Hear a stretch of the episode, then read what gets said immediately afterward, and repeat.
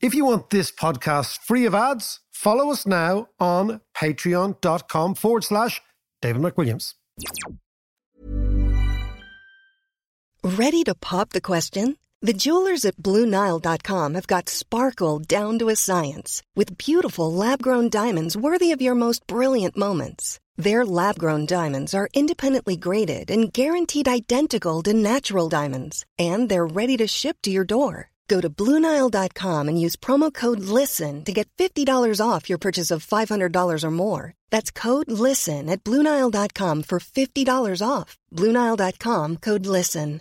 A lot can happen in three years, like a chatbot may be your new best friend. But what won't change? Needing health insurance. United Healthcare Tri Term Medical Plans, underwritten by Golden Rule Insurance Company, offer flexible, budget friendly coverage that lasts nearly three years in some states. Learn more at uh1.com.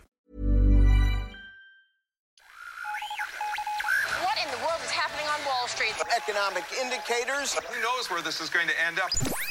To understand the economy, you have to understand human nature.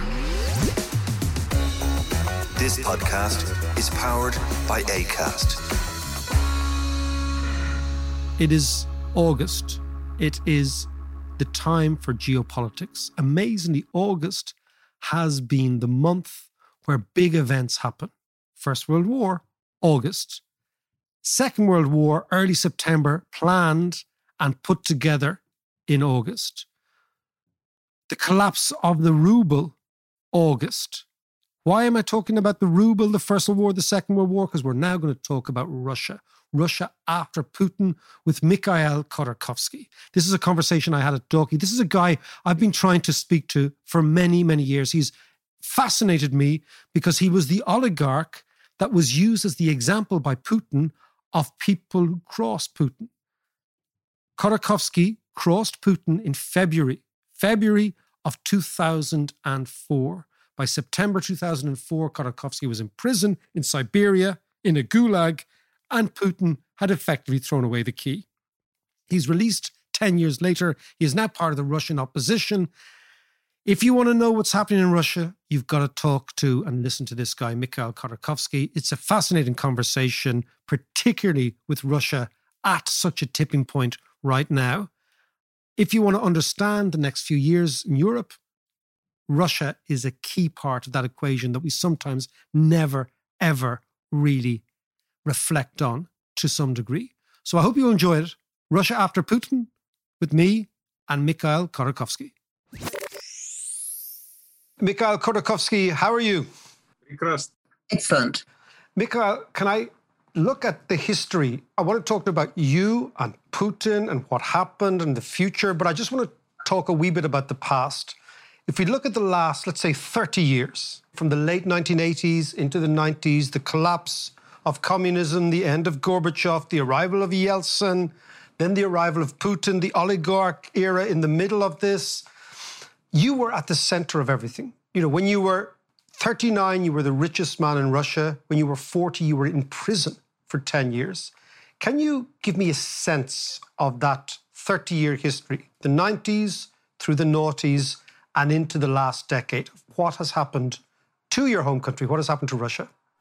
Я бы, если в трех словах, то 90-е годы – это время Just бедности, in, to say it briefly, 1990s, 1990s was the time of poverty, was the time of huge risks and of huge hopes as well. The noughties were the time of more or less the beginning of people enriching themselves, getting richer, and still some hope. From 2010 onwards, we are still talking about people getting richer, but losing hope. Hopes are getting few and far between. And finally, when we talk about the recent seven to eight years, there are very few hopes left, and people are getting impoverished. So, this is unfortunately a very unfortunate cycle that happened in our country. And when you're looking at this cycle, Mikhail, and you're talking about maybe greater cycles in Russia, right? Greater historical cycles, many, many people in the West don't really understand Russia. And many people maybe believe that that's the way the Russians like it. this sort of enigma wrapped in a mystery, etc. To what extent is Russia conflicted as a nation between whether it's a Slavic, Mother Russia, Slavic power, or whether it's a, a power that needs to look west all the time and wants to look west? Ну, во-первых, невозможно описать всю Well, Россию. To begin with, it's impossible to describe the entire Russia, unified object. There are lots of different Russias, at least three. There's the post industrial Russia, the modernist Russia of Moscow, St. Petersburg, Novosibirsk, and Yekaterinburg. There's also Russia which is in the process of modernization, but already industrial Russia. We're talking about Russia in the middle of Europe, middle European parts of Russia, of the Urals, for example. And then there is also Russia, which is in the pre industrial era still.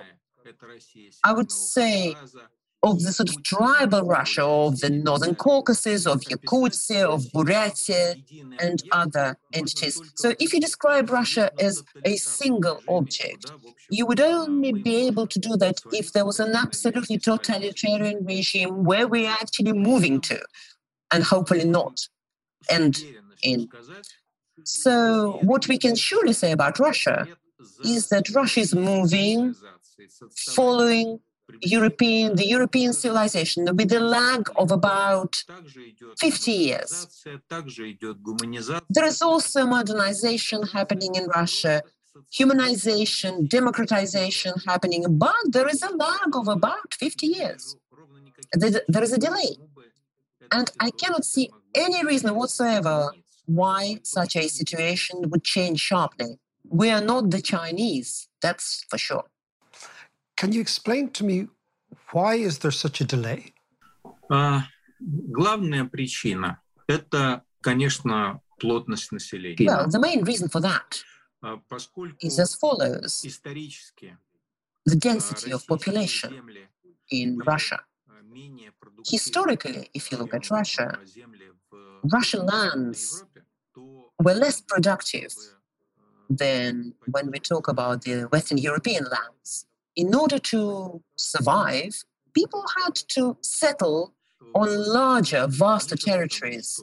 So the density of population, the population density was much lower, and therefore the wealth was also lower because communications were costly. Defense costs were high. And you can understand quite well that the poorer society, the more dispersed it is, the lower the density of population, the fewer large cities there are, the slower the progress and the development. This is all well described by Gumilev, Russian historian, and all of those who want to understand the reasons why and how Russia developed. I would suggest that they read the Russian historian Gumilev.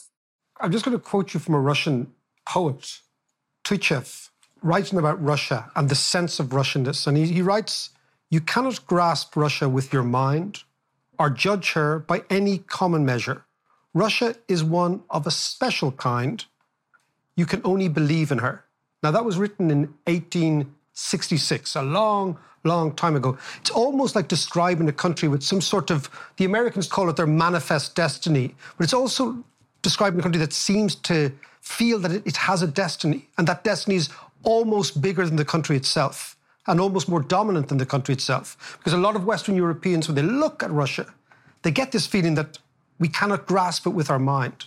А, Я очень рад, если люди, проживающие Well, на I'm Западе, really могут happy понять if себя, Westerners свои страны и страны can understand themselves, their own countries, and their neighbors.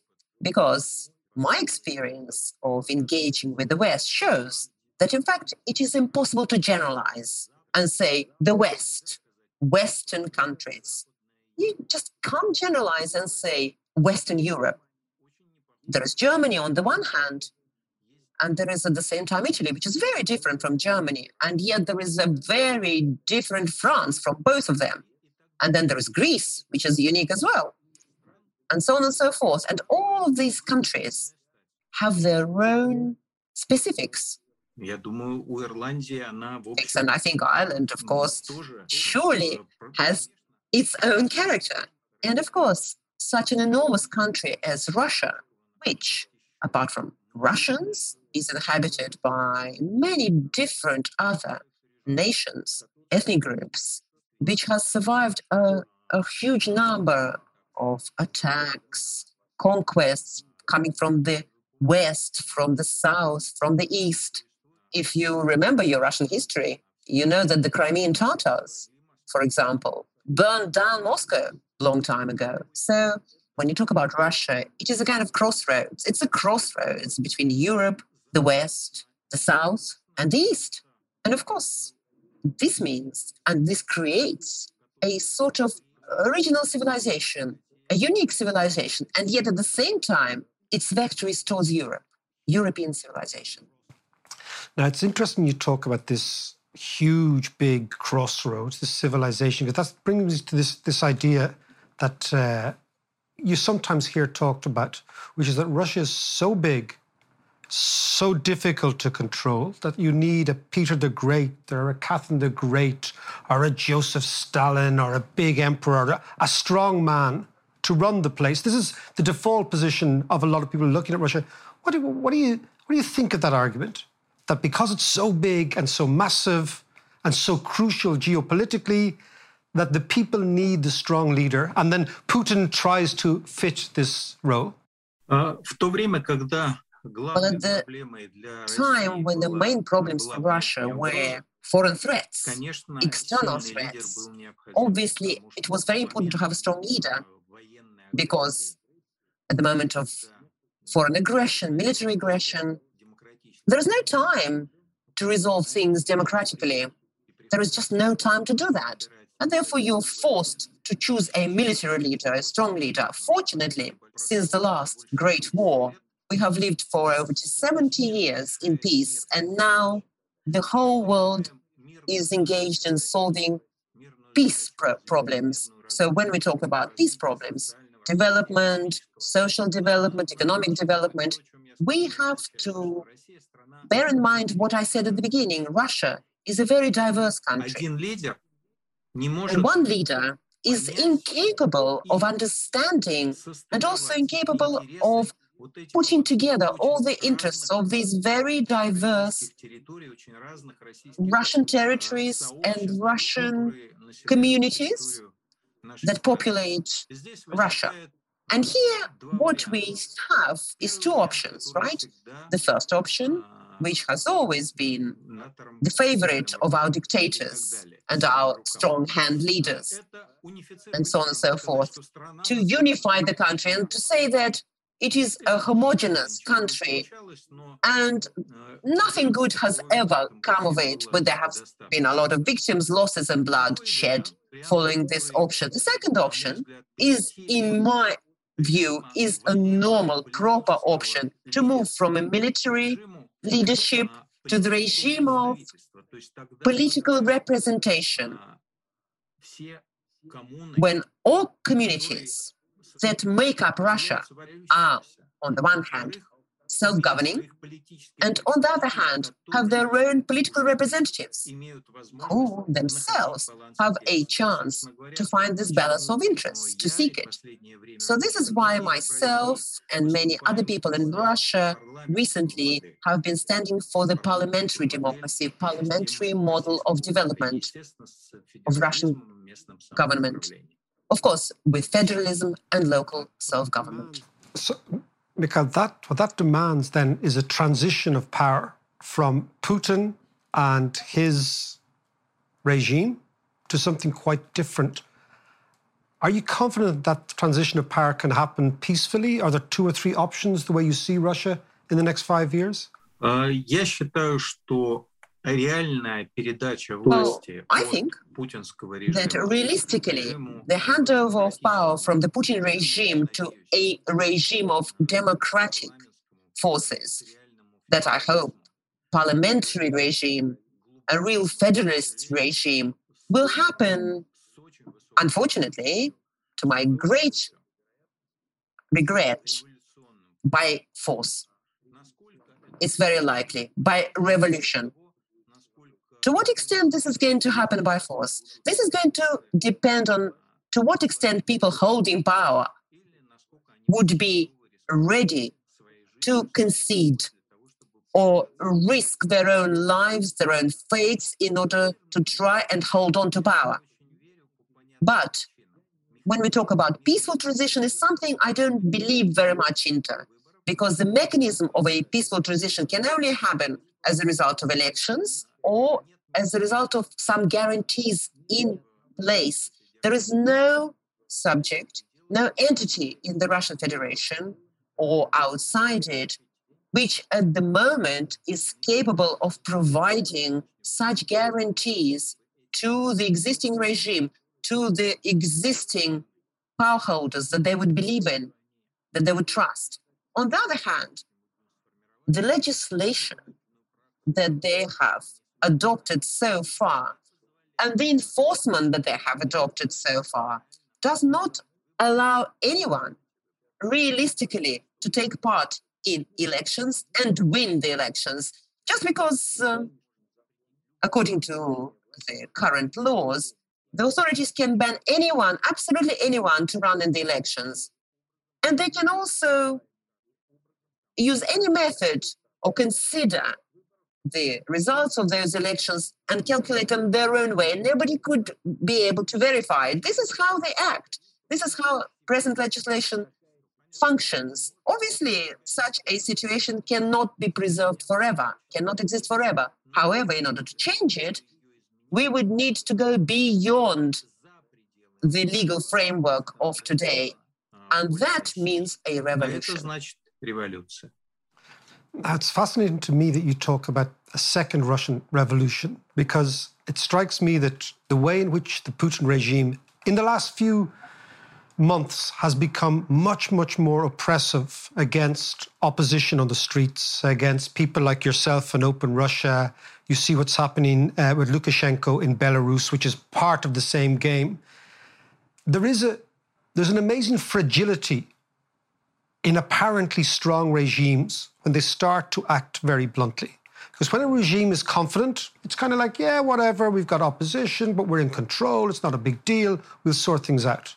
But when a regime begins to act with extraordinary bluntness and short sightedness, it strikes me as a sign of fragility. How fragile do you think the Putin regime is? And again, the reason I ask you this is sometimes the strongest regimes in the world end up being very fragile. And the regimes that look quite fragile end up being quite robust because in fragility, they're able to be resourceful and they're able to change and move. And do sort of deals. So, what sense do you get that the Putin regime is more fragile than we think? Я не оптимист в этом вопросе. I'm not an optimist as far as this is concerned. I think that the Putin regime is ready to shoot, to use power, to use firepower, and I think it can still carry on for a while, for quite a while. So I think until 2024, until the year when Putin is going to try and extend his term in office is going to carry on. And I think it'll probably carry on beyond 2024. But then after that, there is doubt, serious doubt about its future. It is sufficient for some heavy events to take place in Russia. For example, something similar to the tragedy when we had a 30 or 40 children burning in a big fire in one of the cities in Russia. A series of such tragic events could bring a crisis, bring over a crisis for the regime. Unfortunately, such events in the life of any country do happen. And in the country where the system of government has been totally destroyed as a result of the fact that the government itself, the state itself, for about uh, 15 or more years has been controlled by a small clique of criminals. This system, such a system, is incapable of reacting properly to challenges it faces. The question is when such challenges arise, when they're going to happen what is going to have such a challenge? People coming out into the streets without weapons? No. For this system, it's not a challenge because the regime is going to use force and is ready to use force and it has demonstrated it full well. So, to put it in the historical context, what we're talking about is the difference between, let's say, going back to 1990, 1989, the Tiananmen Square option, which the Chinese deployed and very effectively, or the Gorbachev option, which was we're going to let things materialize as they do from the street. And what you're saying is that Putin is much more Tiananmen Square than Gorbachev. А, ну, то, что а, Путин уж точно никакой не Горбачев, это очевидно. It's definitely, А it's насколько definite он that Putin is no является, Gorbachev. а, It's absolutely clear. Xiaoping'ом, To what extent is he the Deng Xiaoping? абсолютно Well, I have absolutely no doubts that he is not the Chinese leader we are talking about because there is no changeover of power, there is no effectiveness of running the country, and there is no idea of service apart from the idea of using force. There is nothing that he has in common with Deng Xiaoping, neither he or his entourage. Therefore, I think that the Putin regime is not going to survive a не very long time. переживет надолго. Now that is that is fascinating because many people look at Putin and they say, "Oh, he looks as if he's going to be around for a long, long time." But I think that this idea that regimes come to an end and come quickly to an end is something that we should be very cognizant of, because we kind of caught ourselves in the you know that there's gradualism and things happen slowly and there's always a cause. And there's- but in actual fact, we know even from looking at the pandemic, things strike you, and you're in a totally new dispensation. Can I ask you about your relationship with Vladimir Putin himself? Because this is a relationship that has been character, has basically characterized his, much of his political life and much of your life. When you first met him, what did you think of him? Well, I met him when he became prime minister. And he seemed to me sufficiently modern as a person, sufficiently mm, up to date and understanding the global changes occurring in the world. In reality, a few years later, I realized that in fact Putin can well adapt to the person he's talking to. You want a strong leader, he will show you that he's a strong leader. You want to see somebody who understands, who is liberal, a liberal leader of a country, he will pretend to be such a person. You shouldn't deceive yourself by him using his professional skills. He's a KGB recruiter, and you have to be clear. This is what he's doing. He, what is inside Putin became apparent a few years later. A few years later, the conflict that I had with him turned out to be be- because I took him for somebody else, largely. Because in 2003, the question arose where Russia was going to go on. Either it was going to move in the direction of a normal, transparent, European style country with a pr- transparent way of doing business, and then we have to forego corruption, or we're going to move in a different direction. And I thought, it seemed to me that for the president of the country, as I saw him, the first option, the first route was absolutely correct and more acceptable.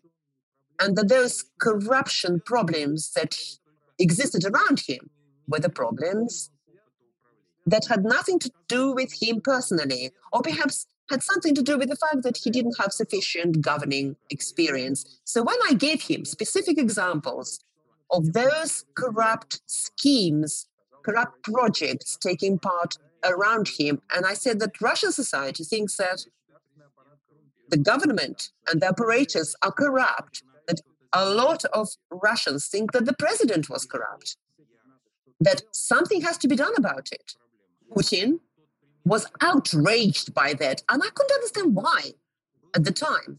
But it turned out that the examples I adduced to him about Northern Oil was the one of the biggest grab, which the 400 million dollars, the first 400 million dollars that were being grabbed, which were going to be input to the general cash, to the general kitty. And I exposed that publicly how that kitty was being formed for Putin's sake. Unfortunately, Putin, the Putin we know now, is the Putin who created a system based on corruption. Corruption is a pivotal part of his system of governance. If you want to work, you have to be corrupt. You have to be corrupted if you want to work with Putin. And you also have to carry out his orders, his instructions. As long as you do it, his, your corrupt practices are a good sign. It means that you are the same as the rest of them. If you're not corrupt, this means you're different from the rest and you cannot be trusted. But at the time when you don't follow the orders or somebody else wants your place, your corruption becomes what it is in reality. It's a crime. And this crime allows to remove you, to sack you, to imprison you, to do whatever they want with you. This is a well oiled model, a well thought out model of Putin's behavior. And what it leads, Mikhail, is the fact that if they're all corrupt together, they all go down together, which means that this transition that we spoke about is much more likely to be the violent one, not least because there's no exit strategy for these people. They don't have an exit strategy. You talked about earlier on maybe somebody giving them a guarantee from the West, like has happened with many dictators in the past. Countries say, look, we'll take you in You can live the rest of your life here in relative luxury and we'll forget about it. But nobody's going to do that to Putin, it seems. And this is what it seems you're saying to me that it's going to end badly.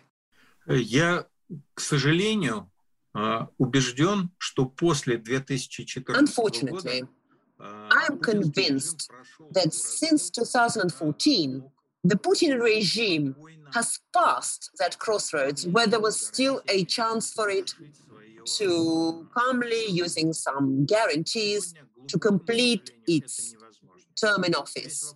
Unfortunately, today, this is no longer possible. So the question really is whether this is going to be a handover of power, a transition of a more or less peaceful, without too much force being used, more or less vegetarian way of power transition. So are the people in the regime who are still alive then, are they going to get the guarantees of human rights which they would get in a democratic country? Or, and unfortunately, to my great regret, this second option, which I don't like at all, which is also possible, the regime transition or handover is going to be such a violent turnover there's going to be another dictator replacing this dictator, and therefore there can be no guarantees for the previous regime. There would be no talk, no possibility of providing such guarantees. Who is going to provide such guarantees? There'll be no human rights for the officials in the former regime. They'll all be cleansed away, as happened before in the Russian history and in other histories of other countries. So I think we all have to have a vested interest in Russia moving along the first model, the first route, the model when the dictatorship is replaced by the rule of law. You're painting the picture you're painting of this slightly apocalyptic end to the Putin regime. For, for example, take Western Europe. Western Europe will be impacted hugely by this, by mass migration of Russian young people leaving uh, in this sort of context huge destabilization in Ukraine, huge destabilization on the borders of Poland, these sort of countries which are on the on the buffer. I mean, do you think that the Western Europeans have any sense of how volatile things are at the moment? well, first and foremost, I would like to say that Western Europe has a very clear idea of this because it's already happening today. This instability everything you've just described, it's already taking place now. Young people are leaving en masse. Ukraine is subjected to aggression. Belarus, you know what's happening. God knows what is happening in Belarus. The Baltic states, where the Putin regime is trying to provoke instability there as well, let alone the countries of the former Soviet Union. When we're talking about the west of Western Europe, Germany, we have interference by the Putin regime. In Italy, same interference. In France, same interference. Infiltration. Everything this regime can do in order to destabilize Western Europe, it's already doing very well. So I would not expect any tragedy from the fact that there's going to be a changeover of regime. Yes, it can either preserve the situation, the status quo that we have today, and it's the worst case scenario, and I hope this is not going to be the case, or if it is the case, it's not going to exist for much longer, or the country has to transit to democratic rails, to the democratic way of development, which it was trying to become at the end of the 1990s.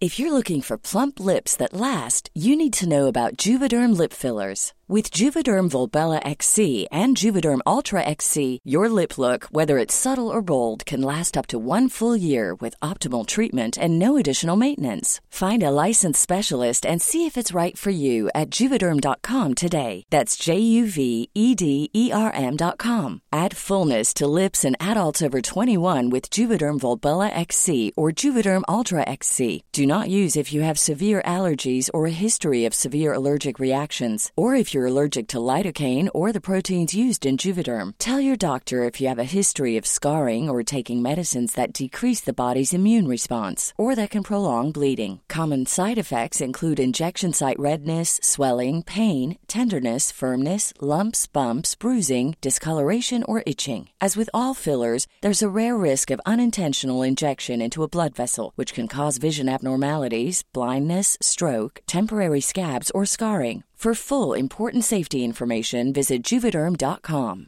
Burrow's furniture is built for the way you live.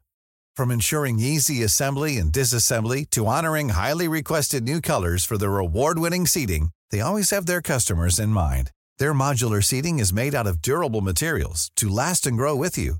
And with Burrow, you always get fast, free shipping. Get up to 60% off during Burrow's Memorial Day sale at burrow.com slash ACAST. That's burrow.com slash ACAST. burrow.com slash ACAST. Life is full of what ifs. Some awesome, like what if AI could fold your laundry? And some, well, less awesome, like what if you have unexpected medical costs? United Healthcare can help get you covered with Health Protector Guard fixed indemnity insurance plans. They supplement your primary plan to help you manage out of pocket costs. No deductibles, no enrollment periods, and especially no more what ifs. Visit uh1.com to find the Health Protector Guard plan for you. Mikhail, can I ask you about, on a very personal level now? I want to switch the discussion to your time in prison. We were talking there about the tactics of the regime. We were talking about their strategies, how they affect people, how they isolate people, how they take somebody into their corruption web and basically says, now you're one of us. Can you explain to me what went through your mind in the original months of prison, where you are a political prisoner, where you are isolated, where you go from being the richest man in Russia to a guy in a small cell. How did you cope with that? Well, the way the person feels in prison depends on the stability of their psychic or psychology and their experience. I was there when I was 40. I had already formed as a person. I had had a lot of experience, and a lot of that experience was lived in the time of the Soviet Union. And I said to myself, I'm dealing with enemies. And yes, indeed, I am in the hands of an enemy. Well, I have to fight as, as much as I can. And to what extent was it possible? I could talk during the trial, during the sessions in court, and I could also write articles which were published and people still remember, and I remember particularly the left turn, the famous left turn. Yes, because I wrote such articles, at the time I was still being allowed to publish outside prison, but every time I would be sent to a punishment cell. This this was supposed to be an honest exchange. I write an article, they put me in the punishment cell. And I accepted that. Yes, it was difficult, and it was difficult to understand that perhaps I would never leave prison, and perhaps I would die in prison. That was, and this was a difficult understanding, the difficult awareness that this might happen. But to say that I thought about that on a daily basis, no, that wasn't the case. What I thought about on a daily basis was what was happening outside my cell, outside my prison. But in fact, any person, any person who find themselves in prison they have a choice. They can either forget about freedom altogether and live by the prison. And it is easier. It's easier. Psychologically, it's simpler. It's easier. And it's something that the prison government is trying to propel you towards. The other option that I chose while I was in prison to live as though you're not in prison, to live with what's happening outside prison. And this is harder because every time you feel the restrictions and limitations that being applied to you, but at the same time, you're not accepting prison. I did not accept prison. And this allowed me to preserve the normal language that I used before prison and I'm still using now. It allowed me to regularly imbibe information, not just politically, but also technologically. And when I left prison, I straight away got involved in the existing life outside prison, despite the 10 years behind bars.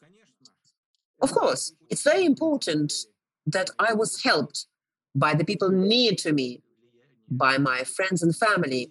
And there was a huge influence of people who supported me, Russian citizens who supported me. Had it not been the case, it would have been much, much harder for me. And I'm really grateful to those people. And how did it change you? Ну, это, наверное, все-таки надо спросить больше. Well, I think you should ask me, not me, but my, my, my wife. I think she's the person to ask. My own feelings about that are as follows. I have really reevaluated all the values. If before prison, before finding myself in prison, I thought that business was the most important thing, very important in my life, and earning money, managing an industrial enterprise, business as a game was very important for me. Prison has shown to me that human life is the only value and human relations are the only value. And this breaks your understanding. So now I've left prison. I can not take prison seriously or as seriously as I did before. Because I understand that business is just money. It's all about money. And money, and this is much less important than human life and human relations. You're now in exile from Russia, and Russia has always been very good at exiling its unwanted sons and daughters and saying, look, you go over there, and we'll forget about you. If you were to be allowed to go back to Russia, what would you do? Well, if I had a chance going back to Russia, not to find myself the same day imprisoned for life, and this is what is being promised to me. Every day I'm being reminded about that. I would try to help the new young people who would manage the country, govern the country as much as I can in what I can. I have a lot of experience of managing crises in industry. I have a lot of experience of managing crises and of large cities and emergency management. And I think this kind of experience would be much in demand today. If that's not to say that I would love to do that that I would aspire to do that. No, I think this is the stage I've already gone through. But if it were important for my country, if it needed me, I would spend a lot of what remains for me to live in this world to help my country, to get out of the situation, to get out of the doldrums it found itself, thanks to Putin in the past 20 years. Now, Mikhail, we started with this idea of a 30 year period from the late 1980s through to today, 35 years, give or take. Uh, you have been central to the Russian story in those 35 years for good and ill. If you had your time again, if Mikhail Khodorkovsky, the 28 year old, 25 year old business person, sets up a bank, then figures out we can use this to buy this, we can do this, would you have done anything different over those 30 years? Now you're looking back. Да, конечно. Yes, definitely, definitely. Тот вывод, который я для себя сделал. That conclusion that I has arrived at. Понимаете, когда мне было и 20, see, и 30, и... Even at the age of 20, and at the age of 30, and even 40, I still thought that there were some other wise people who are involved in politics. And it's up to them to solve those really serious political and social issues. Whereas I should do what I can and know how to do well, which is managing industrial enterprises and companies. The bank was a short period of my life, the bank. And then after that, five different large companies. And each of the companies was taken by me out of a critical situation, out of a crisis. And I like that. I thought that my contribution in the recovery of Russian industry or the building of the Russian industry was the most important task in my life. And later I understood, and now I understand it full well, that the most important thing was different. It was wrong to replace democracy by economy. Economy is important, but the establishment of democracy is undoubtedly much more important because economy without a democracy can easily be hijacked by totalitarian regimes. And after that, the regime appropriates the results of economic development that for, he, for that regime other people have brought about. And then they destroy those results, which is what's happening now. So the development, the establishment of the rule of law, the establishment of the democratic model of governance is undoubtedly much more important. And I think if I were to start again, I would much, I would devote much more time to doing that and not to thinking that there are some other men who would deal with that do politics, people. Otherwise, politics will do you. Иначе, как говорится, политика займется вами. Mikhail Khodorkovsky, thank you very much for talking to us and talking, and hopefully we'll see you live in Dublin this time next year when we can all travel. Спасибо. Thank you. Just a quick note to say thank you to all our Patreon supporters. And if you fancy supporting us on Patreon, you can check us out at patreon.com forward slash David McWilliams.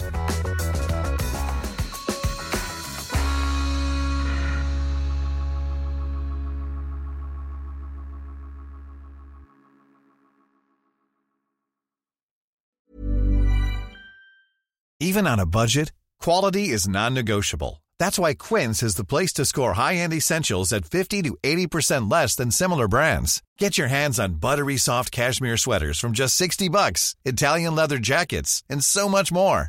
And the best part about Quince, they exclusively partner with factories committed to safe, ethical, and responsible manufacturing. Elevate your style without the elevated price tag with Quince. Go to quince.com slash upgrade for free shipping and 365-day returns.